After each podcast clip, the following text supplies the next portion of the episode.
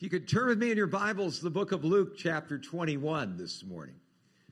While you're turning there, I have a confession to make before we go any further here today. Uh, and I know it's the kind of confession that could get me drummed out of the guys' union. Uh, I am not the handiest guy you've ever met in your life. As a matter of fact, my tool of preference when something goes wrong around the house is uh, my cell phone. I call my friend Popeye and I said, Can you get over here and help me fix this thing? Well, for people like me, you know, three of the most terrifying words that you'll ever see in your life are the words some assembly required. And if you've ever found yourself staring down the barrel of, say, one of those uh, easy to assemble pieces of furniture from IKEA, where you've got 500 pieces of various uh, things of wood and only an Allen wrench and some instructions written in Danish to uh, try to do battle with it. Well, you know how difficult it can be when you've got one of those projects to do. You know, you can have all the pieces in place, but if we don't follow the directions, well, we can find ourselves with one big disappointing mess in front of us. Not that any of you have ever experienced that, but I've experienced that on a number of occasions. You know, it's funny. I believe that biblical prophecy works the exact same way. Let's face it, we have in front of us this morning, sitting in your lap, your Bible, contains all the pieces of the puzzle to be able to understand what God is up to in this world, where this world is heading, and where we will be when God's plan is all said and done.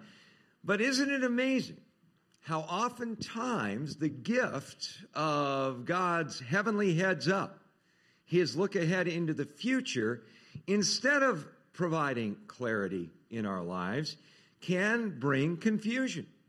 Instead of finding prophecy as it is intended by God to build up our faith, well, mishandled biblical prophecy and the teaching of biblical prophecy, especially regarding the last days and the end times, can end up generating an awful lot of fear.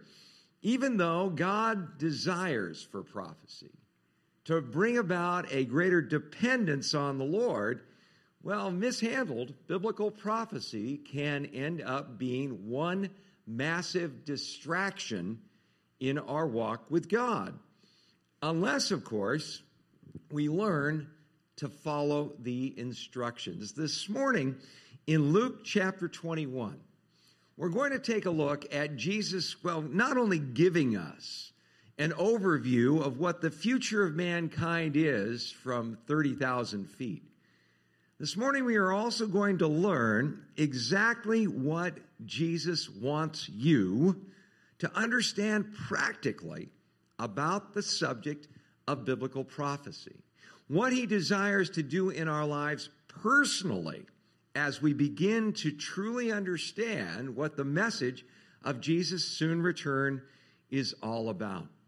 We're going to see that far than just a sidelight, far than just, well, maybe the World Weekly News or National Enquirer section of the Bible.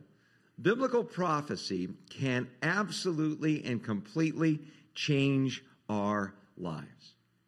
We're going to see that Jesus is returning. And if we ask our, the question, so what? God has a very powerful and personal answer he wants to bring about in this question. Now, if you were with us last time in Luke chapter 21, Jesus, as we know, it's his final week leading up to his crucifixion, is there in the grounds of the temple. If you've ever gone with us on one of our tours of Israel, one of the highlights for me is going to the area around uh, the uh, Temple Mount known as the Southern Steps.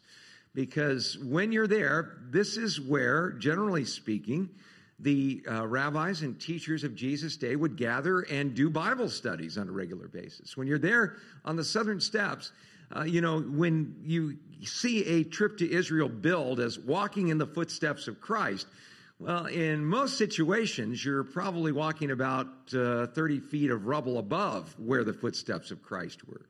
But not at the southern steps. The southern steps, you are right where Jesus taught. And there, there's just something about that and, being there that just gives me the shivers. It, it just really moves me. Well, this is where Jesus was. And, and uh, again, as he was there in the temple area, in verse 5 it says, Then some spoke of the temple, how it was adorned with beautiful stones and donations.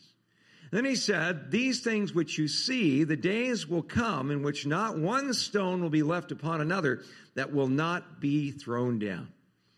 Now let's take a look at this situation for just a moment and, and maybe use a bit of sanctified imagination to really grasp what is going on here.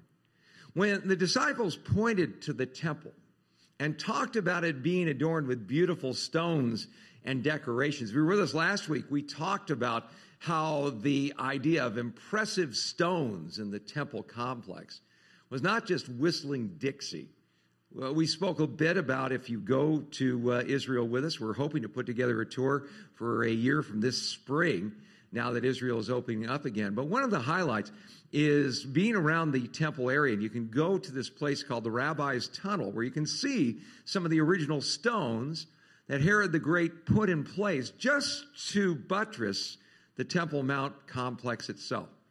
One of them, as we saw, uh, is just this massive stone, 40 feet wide, 10 feet high, 10 feet wide, weighs more than a fully loaded 747 jet.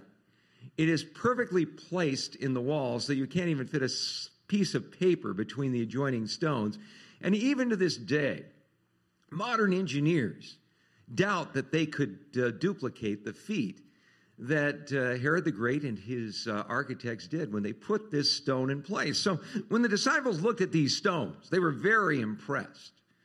When they talked about the beautiful donations, well, Herod the Great was famous for lavishing very uh, expensive uh, pieces of decoration and so forth on the various projects that, that he included in all of this. And he'd been working at it for quite some time. At this point, where Jesus is standing there, this temple complex had been worked on for some 46 years.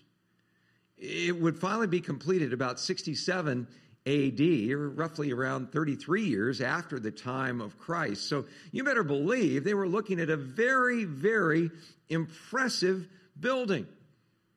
Now, notice as well, Jesus, uh, when they point these things out to him, has a very different reaction than the average tourist.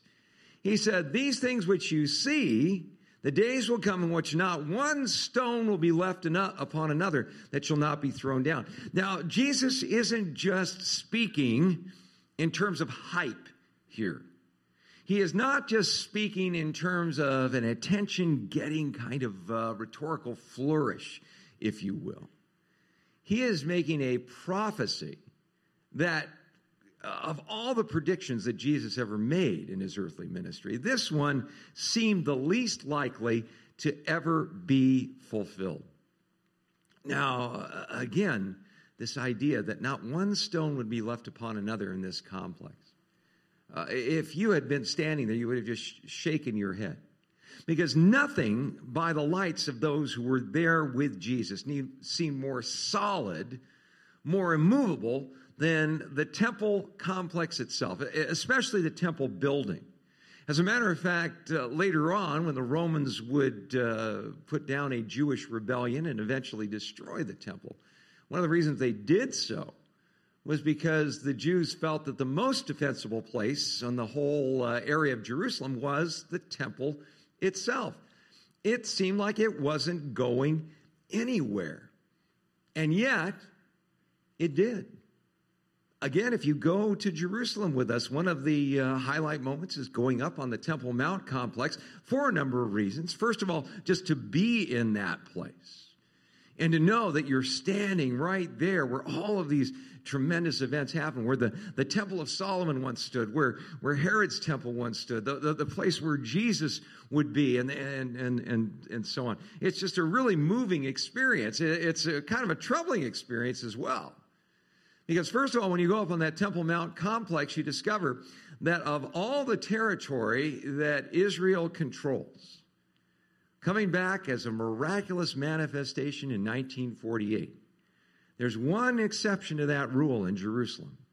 Israel controls both West Jerusalem and East Jerusalem with one big exception the Temple Mount complex itself. That is controlled by a Jordanian organization called the Waqfa. And the Waqfa, you know, don't mean to be judgmental here with you this morning. They're not really pleasant people. Uh, in, the times that we've been up there, uh, I witnessed one couple holding hands while they were walking around the temple area. A member of the Waqfa came up with a stick and hit them, saying, No holding hands. If they catch you, even closing your eyes and bowing your head in a word of prayer, they will come up and assault and accost you because no prayer, aside from Muslim prayer, is permitted on this Temple Mount complex. But one of the most overwhelming uh, experiences that I had is looking upon this Temple Mount area and seeing that Jesus' words were completely and literally fulfilled. There is not a single trace of the temple to be seen in that entire complex. And as I said, nothing could have seemed further from the truth. Even during the Jewish war that the Jewish historian Josephus describes in his Wars of the Jews, uh, when the the battle was raging around Jerusalem, the the uh, forces of Titus, the uh, Roman general, would eventually become Caesar, uh, were there. Titus had a desire to preserve the temple because obviously it was built by a Roman proxy, Herod the Great. It was a very outstanding piece of architecture, and he just assumed that once the Jews were put down, they could repurpose it and continue to use it as a sign and a sight of the grandeur and the glory of Rome. So he gave explicit orders to his troops not to touch the temple, to leave it alone. You know, they would have to deal with the temple guards, they would have to put them down. There was obviously going to be some bloodshed involved with this, and there certainly was. But it was his priority to preserve this monument to the architectural genius of Herod the Great and the power of Rome. But what happened? Well, in the battle that ensued, uh, we are told that in spite of Titus's orders, a number of fires broke out around the temple area. Most of them were put down. But we were told that uh, during one of the uh, final battles, even though Titus had given uh, strict orders that the temple wasn't going to be burned, one of the soldiers who was just so enraged at the Jews, hated them so much, didn't care what Titus, his general, said. He took a torch and threw it into the temple area uh, and not with any purpose behind it. It just happened to hit in a place where it ignited almost the entire inward area of the temple complex. And, and even though the Jews who were in there tried to put the fire out, because the Roman soldiers were there. A lot of them were slaughtered and, and so on. And the Romans didn't want to put the fire out. One thing led to another. And this fire consumed the inside of this glorious temple complex that was built. Now, the fascinating thing about this is that quite a bit of the inside of this temple was uh, lined with solid gold. And when the fire began to ignite, the temperature liquefied the gold. The gold made its way down through the cracks of the various stones that made up the temple. And so, in the aftermath, in order to salvage any kind of value from this now ruined complex, the Romans came in and took down all of the stones to get at the gold. Not one stone was left upon another. Now, when Jesus said this thing was going down, looking at something as massive, as solid as the temple itself, and saying this was going to get wiped out so that there wouldn't even be a trace of it left, it, it was hard for Jesus listeners to wrap their mind around such a comment. Oh, how could such a thing be? It would be like someone taking you down to the U of A campus, pointing at Arizona Stadium and saying, within 40 years, this entire complex is going to be leveled, so there's not going to be a single piece of concrete left. We'd say to ourselves, how could such a thing be? And yet, Jesus made the prediction And the prediction was filled down to the crossing of the T's and the dotting of the I's. Now, why do I point this out to you? Well, this is the first insight, we need to grasp about why the Bible contains predictive prophecy. Have you ever wondered about that? I mean, we sort of take it for granted that the Bible has predictive prophecy in it, and it, it certainly does. Uh, one uh, out of every three verses that you find in your Bible is devoted to the subject of predictive prophecy. But have you ever wondered why? Well, God hasn't left that to guesswork. In the book of Isaiah, chapter 44, beginning at verse 6, listen to what the Lord says about why God is so interested in showing us the future before it takes place. Here in verse 6, we read this Thus says the Lord, the King of Israel, and his Redeemer, the Lord of hosts. I am the first and I am the last. Besides me, there is no God. And who can proclaim as I do? Then let him declare it and set it in order for me, since I appointed the ancient people and the things that are coming and shall come. Let them show these to them. Do not be, uh, do not fear nor be afraid. Have I not told you from that time and declared it?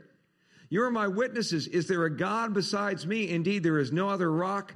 I know not one. What is God saying? What God is saying is extraordinary claims require extraordinary proof.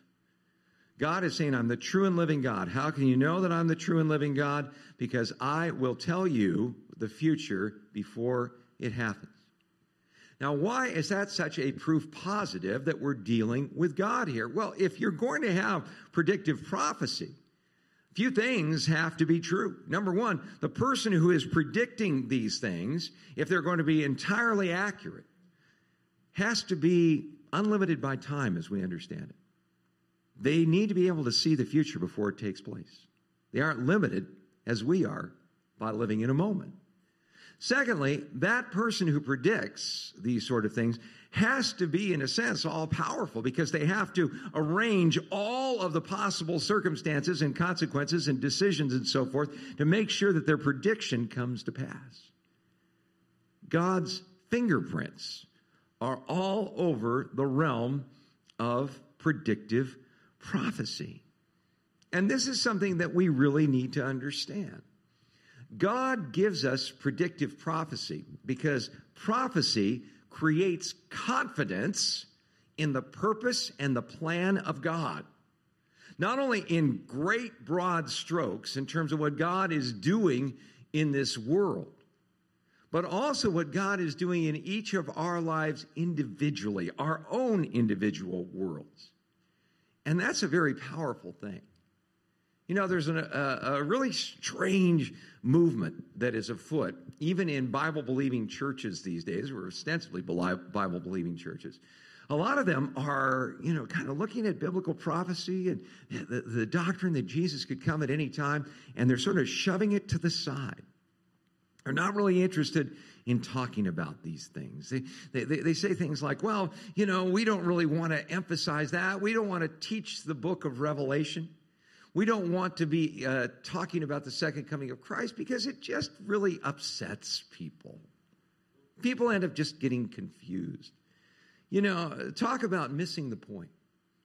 The more we understand the previous track record that we see of Jesus say uh, 100% hit the bullseye prediction, of something that was considered an absolute almost impossibility by his original listeners that the temple would be destroyed and not one stone would be left upon another. Jesus was accurate in that prediction, and so we can know that Jesus is also accurate. The Bible is also accurate in the rest of the predictions that it makes. You see, Jesus at his first coming fulfilled over 103 Old Testament prophecies. And that is a really remarkable thing when we stop and think about it. Dr. Peter Stoner, in his book Science Speaks, did a statistical analysis of what the odds would be of just one person in human history fulfilling just eight of the major messianic prophecies that refer to the first coming of Jesus. Well, he sat down and did this analysis and he came to the conclusion that the odds of one person in any one given time fulfilling just eight major messianic prophecies was 1 in 10 to the 17th power. 10 to the 17th power is a huge number. It's hard for us to wrap our mind up around how big a number that is. It's 10 with 17 zeros after it. We don't even have a name for a number that big. But 10 to the 17th power silver dollars, if you want to use an analogy, would form a mass that would cover the entire state of Texas three feet deep in silver dollars. could you imagine that? Now, could you imagine uh, winning a contest where they say, All right, you're the lucky winner, and what we're going to do is we're going to give you a chance to own all of these silver dollars, the, the, the silver dollar mass that covers the entire state of Texas three feet deep. Here's all you have to do one of these silver dollars is marked with an X. It's been tossed somewhere inside the state of Texas. The whole mass has been stirred thoroughly. We're going to blindfold you. You can wander anywhere you want in the state of Texas and pick a silver dollar. And if you pick that silver dollar with the X on it, you get to keep the whole bunch.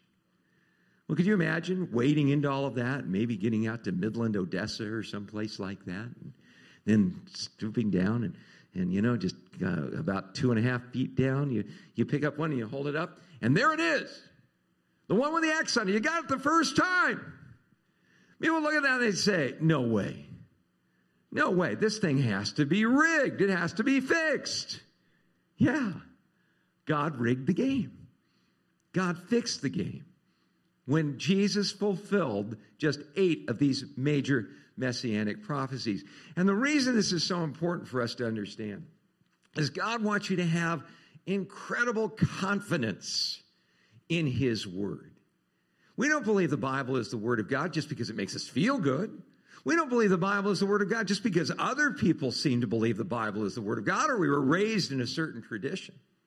We begin to understand that we can put our faith and our trust in the Bible for three reasons. When people ask me, why do you believe the Bible is the Word of God?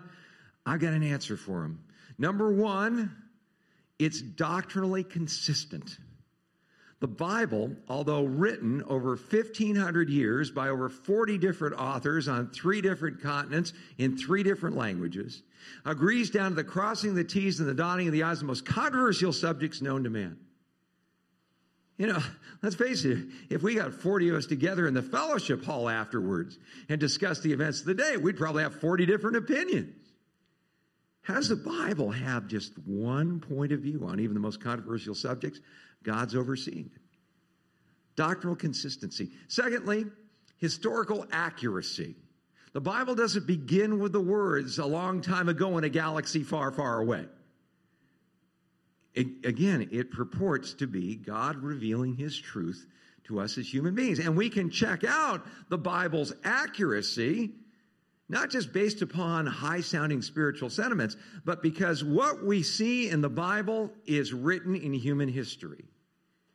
If the Bible gets its act together and tells us the straight truth about things we can verify in the here and now on the horizontal, we can also have great confidence it's telling us the truth about the things we can't see, the things that pertain to heaven.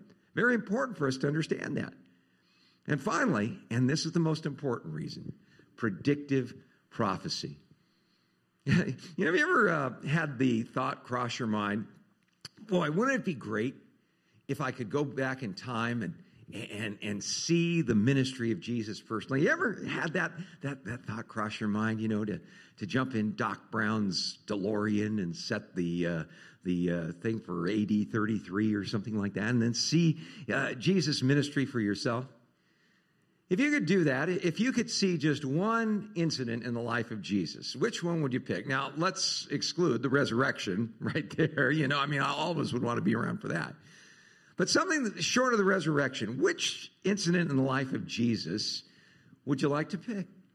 Well, for me, quite frankly, it's the transfiguration of Jesus. I've thought about it a lot. You know, when Jesus took three of his disciples, Peter, James, and John, up on a high mountain, uh, most believe that this was Mount Hermon in Israel. This is recorded in Matthew 17, and we saw it in our study in Luke chapter 9. If you want to get that study and get up close and personal with it, you certainly can. We're told that when Jesus got up on that high mountain, suddenly Jesus' appearance was transfigured, was transformed, metamorphosized, literally. So that his face shone like the sun in its glory, and his clothing became as white as lightning in its appearance. But wait, there's more. Then Moses and Elijah showed up. And they began to discuss with Jesus his departure, literally his exodon. We get our term exodus from that. That he was going to accomplish in Jerusalem. But wait, there's more. Not only did Moses and Elijah show up, not only is Jesus shining in this uh, amazing glory that would probably strike fear into all of our hearts if we saw it, but then a cloud covers the mountain, and the voice of God the Father himself speaks from heaven saying, This is my beloved Son in whom I'm well pleased. Wow. Wouldn't you want to be there for that? Talk about a preview of the kingdom to come. To have that kind of experience, I'd say, wow, you know, if I had that kind of experience, I'd never doubt again. But you know, if we were to ask one of the eyewitnesses of that experience, where his fortress from doubt was found, it wasn't found in the transfiguration, although it was a powerful picture of all this. No less an individual than Simon Peter who was there and actually saw the transfiguration, wrote this in 2 Peter chapter 1 and verse 16. He said, For we did not follow cunningly devised fables when we made known to you the power and coming of our Lord Jesus Christ, but were eyewitnesses of his majesty. For he received from God the Father honor and glory when such a voice came to him from the excellent glory. This is my beloved Son, in whom I'm well pleased. And we heard this voice, which came from heaven. We were with him on the holy mountain. Wow, life changing experience, Peter. Being with Jesus on the holy mountain, hearing the voice of God the Father saying, This is my beloved Son in whom I'm well pleased. But verse 19 blows us away. Peter goes on to say, And so we have the prophetic word confirmed, which you would do well to heed as a light that shines in a dark place until the day dawns and the morning star rises in your hearts. Now, notice what Peter says. What confirms my faith? It wasn't that I was there on the holy mountain. It was because we've got the prophetic word made more sure, some translations put it. You see, God gives us biblical prophecy and these predictions fulfilled so that we can have confidence in His Word and confidence in His Word concerning what He says about your life and my life. How about this one? He who began a good work in you will be faithful to complete it until the day of Christ Jesus. That is God's personal prediction for your life, believer. He's not going to give up on you, He's going to keep working on you until you get it, until you're everything that God saved you to be. Man, I love that. Sometimes I give up on me, but God never gives up on me. How do I know that? Because we have the prophetic word made more sure. If every prediction Jesus made, if every prediction the Bible makes has come to pass, then that personal prediction is going to come to pass. God really does have a purpose and a plan. And who wouldn't like to hold on to that a bit in these crazy times? But wait, there's more. Prophecy not only creates confidence in God's word, prophecy promises us peace. Look at verse 7. In verse 7, uh, we see this. So they asked him, saying, Teacher, but when will these things be? And what sign will there be when these things are about to take place?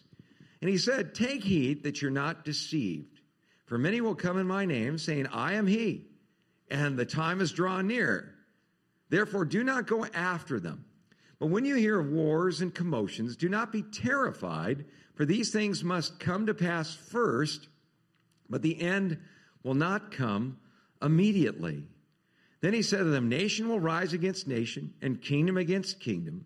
And there will be great earthquakes in various places, and famines and pestilences, and there will be fearful sights and great signs from heaven. Now, notice, God doesn't just provide prophecy to confirm his credentials as far as his word is concerned. He also gives it, catch this, to replace fear with faith. That's the second thing that prophecy does within our lives. It removes fear and it generates great faith within our lives. And boy, don't we need great faith within our lives. Jesus, speaking of the time leading up to his return, says, Don't be deceived. Boy, deception is doing land office business in our day and age, and it usually runs into various threads that we can see. First of all, there's going to be people that are going to say, I'm God. There, there's going to be individuals that are going to misrepresent God or try to pass themselves off as God. The Bhagwan Shree Rajneesh, who took over an entire city up in Oregon not too long ago, claimed that he was God in human flesh. Shirley MacLaine had her big spiritual breakthrough and publicized it in her book and the movie Out on a Limb when she stood on the beach at Malibu and shouted at the waves, I am God. She said that put her over the top. Of course, she didn't then walk on the water to Catalina Island to prove it, but that was another story. You can count on these kind of, you can be God, or follow our rituals and our routines. And you can be a God and populate your own spiritual planet with your spiritual offspring, like the Mormons teach. All of these kind of doctrines are going to be out there. They're going to misrepresent represent God, but also misrepresent God's plan. That's another form of deception. And isn't it funny that the focus of deception and distortion seems to be revolving around the doctrine of the second coming?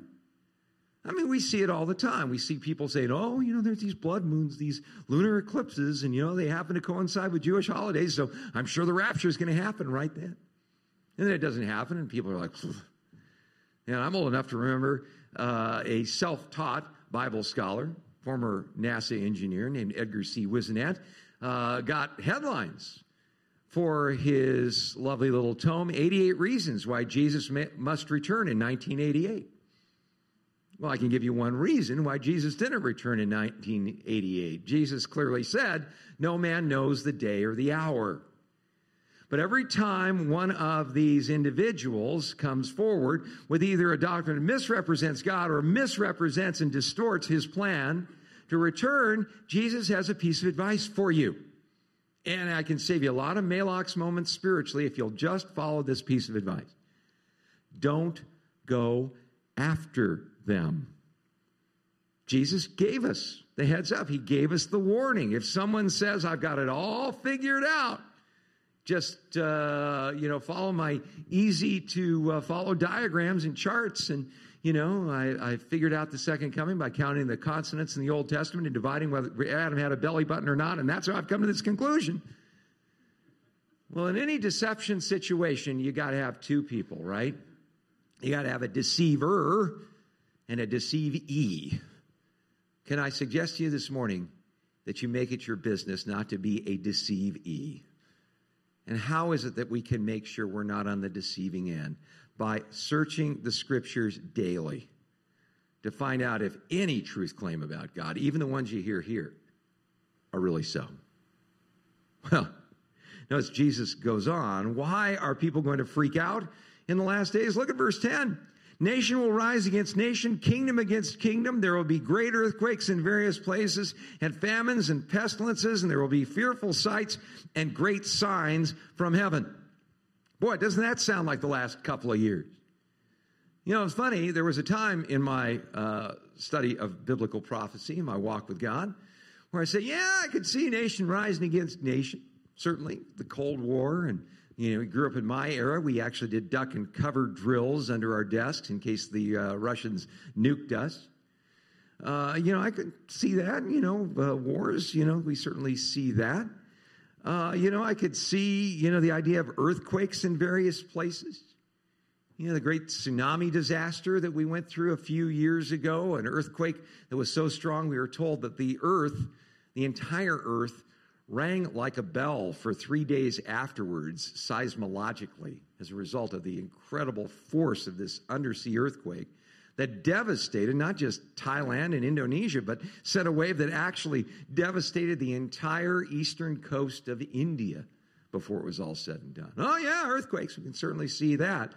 But I always used to go, oh, you know, yeah, but pestilences? Come on, we beat polio. We got science now, you know, we got vaccines, we got all these different things. Surely we don't have to worry about pestilences anymore. oh boy, was I wrong. Last couple of years, even to this day, there's people that are still living in tremendous fear of plagues and pestilences.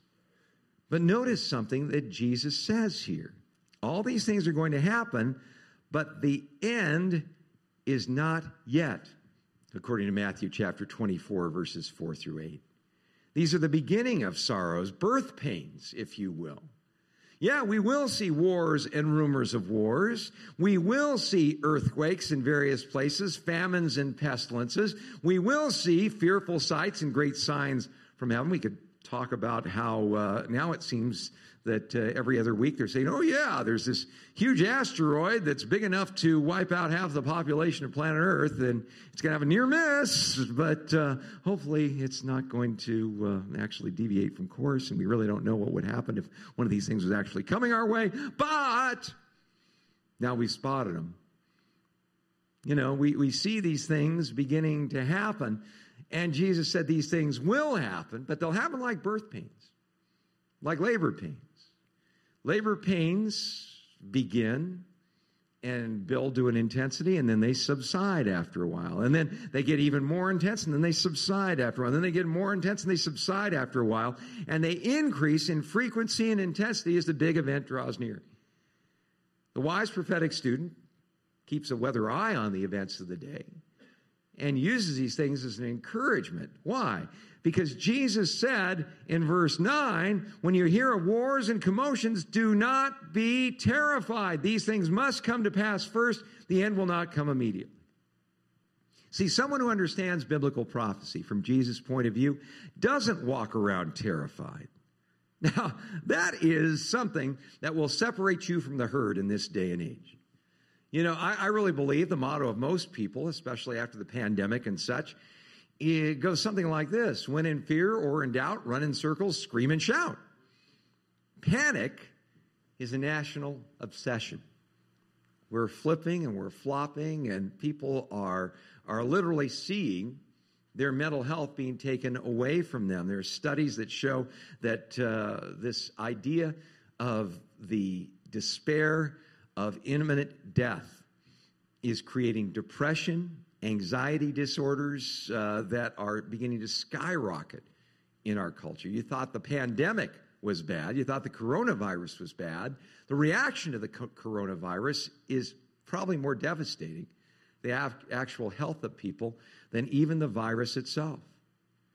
But consider an alternative.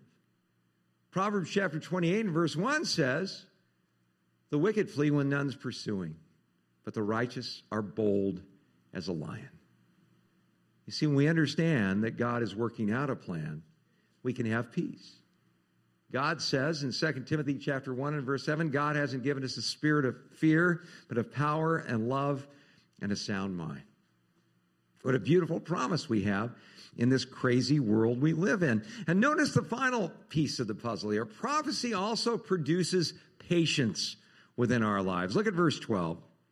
But before all these things, they will lay hands on you and persecute you, delivering you up to the synagogues and prisons. You will be brought before kings and rulers for my name's sake, but will turn out for you as an occasion for testimony. Therefore, settle it in your hearts not to meditate beforehand on what you'll answer. For I will give you a mouth and a wisdom which all your adversaries will not be able to contradict or resist. You'll be betrayed by parents and brothers, relatives and friends, and they will put some of you to death and you'll be hated by all nations for my name's sake.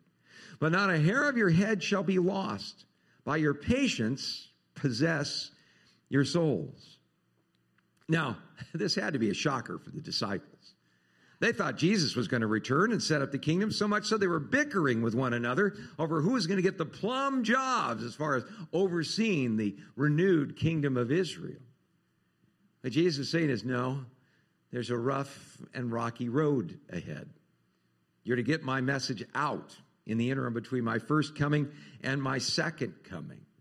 And you're going to find yourself getting that message out in some pretty intimidating places. But don't worry, words and wisdom will be given to you at that moment. I'm going to give you what to say.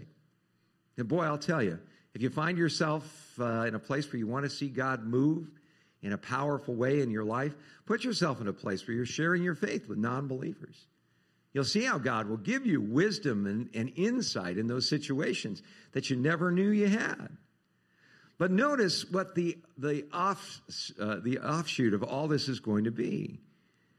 but not a head of your hair will be lost, Jesus says. By your patience, possess your souls. What Jesus is saying is the time between my first coming and second coming, you can count on this. It's going to be an opportunity for patience. A, because we're going to have to wait for Jesus to return, and his timetable and ours are two different things.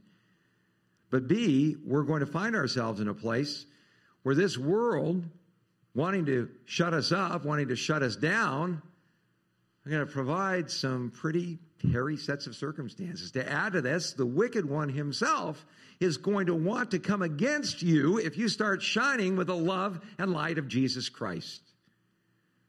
Jesus' advice be patient. Oh, patience. You know, that's one of those things that always looks good on other people, but we ourselves not really into that. We pray prayers like, God, I want patience and I want it right now.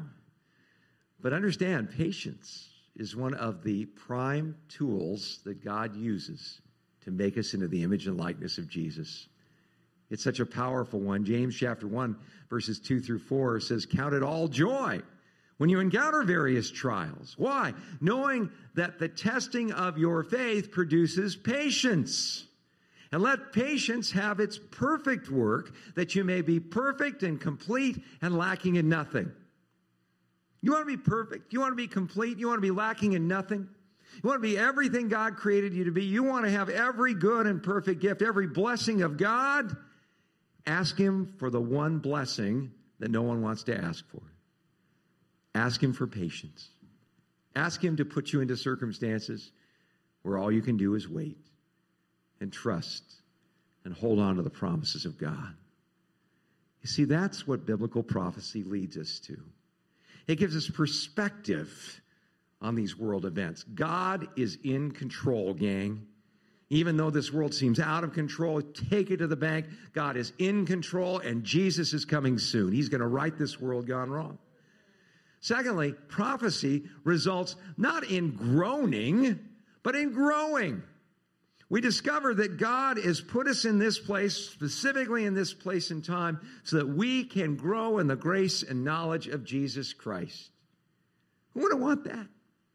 Who wouldn't want these blessings? That's why we teach biblical prophecy. Not just because we teach through the whole Bible, verse by verse and word by word, and one every three verses is predictive. Yeah, we're going to talk a lot about prophecy around this place. But because prophecy is going to change your life like no other doctrine in Scripture. Oh, in the book of Titus, chapter 2 and verse 11, we are told that the grace of God that brings salvation has appeared to all men teaches that denying ungodliness and worldly lust, we should live soberly, righteously, and godly in the present age, looking for the blessed hope and glorious appearing of our great God and Savior Jesus Christ, who gave himself for us, that he might redeem us from every lawless deed and purify for himself his own special people, zealous for good works. Boy, when you understand biblical prophecy, when you really get the message behind it that Jesus is coming soon. It brings confidence, it brings peace, it brings stability, it brings Christ likeness like no other to our lives. Let's not try to go about our lives in this crazy world without that amazing gift. Lord, thank you so much that you love us. Thank you so much for giving us this gift of the heavenly heads up of biblical prophecy. And, and I thank you, Lord, that no matter how chaotic this world might seem, no matter how overwhelming it might be to look at the headlines and, and wonder if anybody in this world knows what they're doing. Uh, when we hear of rumors and of wars and, and we hear about biolabs and we hear about uh, nuclear weapons being threatened in conflicts around the world, when, when we see Israel's enemies gathering against them and and when we see that the things that we thought we could always count on are, are like sinking sand, thank you for the firm foundation we have in your changeless, powerful, eternal word. Thank you, Lord, that we have the prophetic word made more sure within our lives. A constant confidence that you mean what you say and say what you mean and that you are not only working out your plan to right this world gone wrong, you're also working out your perfect plan no matter what's going on in our lives. We thank you for how powerful and practical prophecy truly is. Help us to receive that gift in the way that honors you. In Jesus' name, amen.